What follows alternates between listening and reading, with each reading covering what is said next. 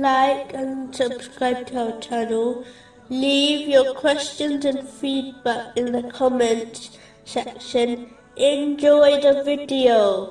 Continuing with the last podcast, which was discussing chapter 17, verse 54. We have not sent you, O Muhammad, over them as a manager.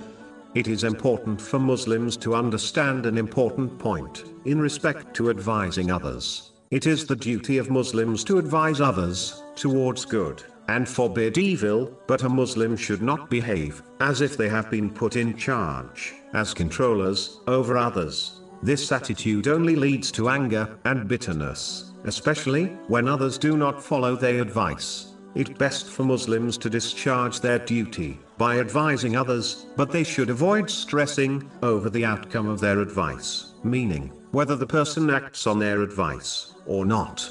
If Allah, the Exalted, advised the greatest teacher and guide of mankind, namely, the Holy Prophet Muhammad, peace and blessings be upon him, not to stress over the outcome, in many places of the Holy Quran, how can a Muslim claim or behave as if they've been put in charge of others? Chapter 88, verses 21 and 22. So remind, O Muhammad, you are only a reminder.